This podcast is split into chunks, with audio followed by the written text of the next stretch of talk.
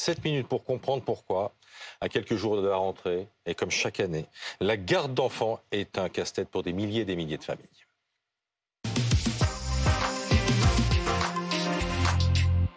Avec nous pour en parler, Elisabeth Laitier, vous présidez le comité de filière Petite Enfance. Merci d'être avec nous face à Fanny Le Boulanger, adjointe au maire de Bordeaux, chargée de la politique de la ville, de la petite enfance et de la parentalité. Et Cécile Denré, grand reporter au service éco de BFM TV, nous, accompagne. Bonjour à toutes les trois. Beaucoup de familles vont d'abord se reconnaître dans le témoignage de cette jeune maman. Écoutez. On a essayé dans la certitude qu'on est vraiment la famille de classe moyenne normale qui va avoir une place en crèche parce que tous les deux on travaille, tous les deux on n'a pas de famille à côté et quand on a déposé notre dossier, on a bien été clair que voilà, on n'a personne qui pourrait nous aider. Donc on était un peu euh, innocent à croire que ça va être automatique, mais c'était pas le cas du tout. Des témoignages comme ça, il y en a des dizaines de milliers. On en entend chaque année depuis des décennies. C'est ce qu'on disait ce matin dans première édition. On va commencer par les chiffres. Euh, Cécile, combien de places en crèche en France? Parce que la crèche est un des modes de garde, mais pas le seul. Et il en faudrait combien? Il existe actuellement 458 000 places en crèche en France, et ce n'est pas assez. Il en manque au moins 230 000. Le calcul, il est simple. En fait, il y a un peu plus de 2 millions d'enfants de moins de 3 ans en France. Et on dit qu'un tiers des parents, au moins, aimeraient à la naissance, voilà le vœu pieux Mhm. qu'ils font, euh, avoir eh bien, une place en crèche. Et seulement 18% des parents sont exaucés. Alors, il y a des disparités sur le territoire à Paris, en région parisienne même plus globalement. 26% euh, des familles ont une place euh, en crèche. Mais ça n'est pas suffisant. Ça n'est pas suffisant pour euh, combler eh bien, l'intégralité des besoins. Les offres sont particulièrement limitées en zone rurale. En fait, il n'y a aucune obligation pour les collectivités locales de proposer une solution aux parents qui sont donc livrés à eux-mêmes.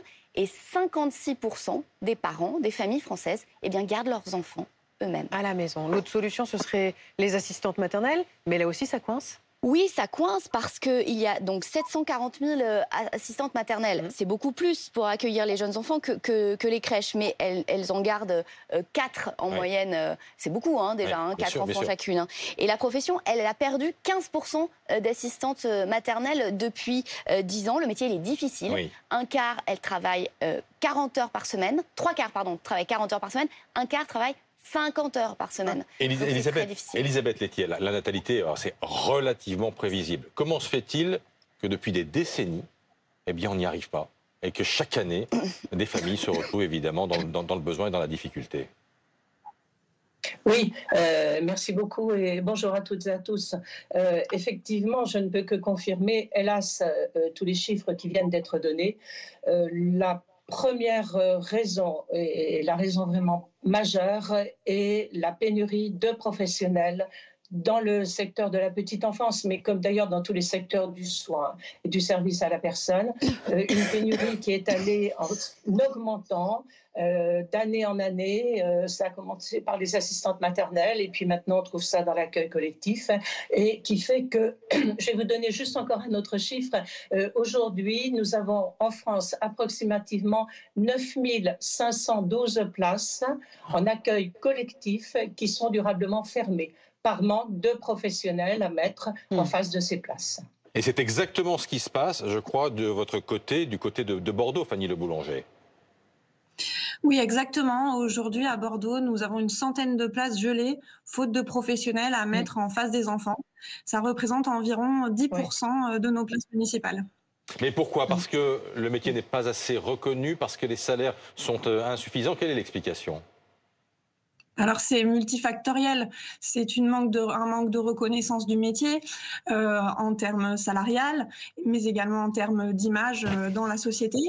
Euh, c'est aussi des difficultés à se loger dans les grandes villes. Et puis c'est une logique de, remplissage, une logique de toujours plus d'enfants dans les crèches qui les professionnels en ont marre et elles veulent plus de sens à leur métier. Est-ce que ça veut dire, Madame Laitier, que le, le secteur public est en Oui. train d'abandonner ses métiers et qu'il faudrait bah, peut-être demander à- aux entreprises privées de prendre le relais?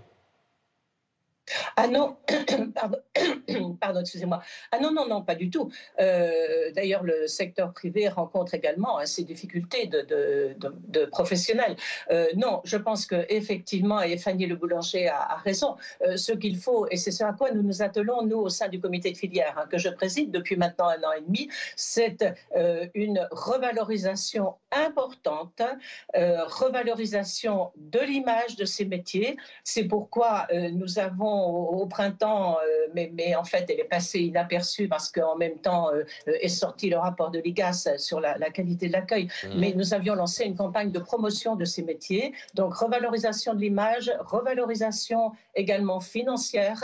Et c'est pourquoi aussi, au niveau du comité de filière, nous sommes en train de travailler avec les organisations syndicales, les organisations patronales, les associations professionnelles à cette revalorisation financière euh, pour laquelle d'ailleurs le gouvernement euh, s'est engagé également. Et parallèlement, nous travaillons aussi à la formation, parce qu'il ne faut pas oublier que euh, ces professionnels, il faut les former, que c'est entre un an et trois ans en fonction euh, de la profession petite enfance, et qu'il n'y a pas aujourd'hui assez de places de formation. Donc nous avons entrepris un travail avec les régions, avec les instituts de formation, pour ouvrir des places de formation, mais également pour avoir ces places, il faut aussi qu'il y ait des formateurs. Vous voyez, donc c'est vraiment tout est imbriqué, mm. et, et c'est très compliqué mais sachez que réellement, nous y travaillons. Euh, d'arrache-pied, si vous me permettez. Cécile, le gouvernement a un plan Oui, le gouvernement a un plan annoncé par euh, Elisabeth Borne euh, en juin dernier. Alors, il s'agit de créer 100 000 places d'ici à 2027 et 100 000 autres places d'ici à 2030, donc 200 000 places. Mais vous l'avez entendu, ce qui manque, c'est des personnels. Donc, il va falloir effectivement former des gens. Un travail est en marche. 5 milliards et demi d'euros sont sur, euh, la table pour pouvoir euh, y parvenir. Il y a une volonté gouvernementale. Merci infiniment à toutes les trois. C'est quand même de savoir qu'il y a des places, mais pas de, pas de personnel pour encadrer évidemment les enfants. Merci beaucoup à toutes les trois.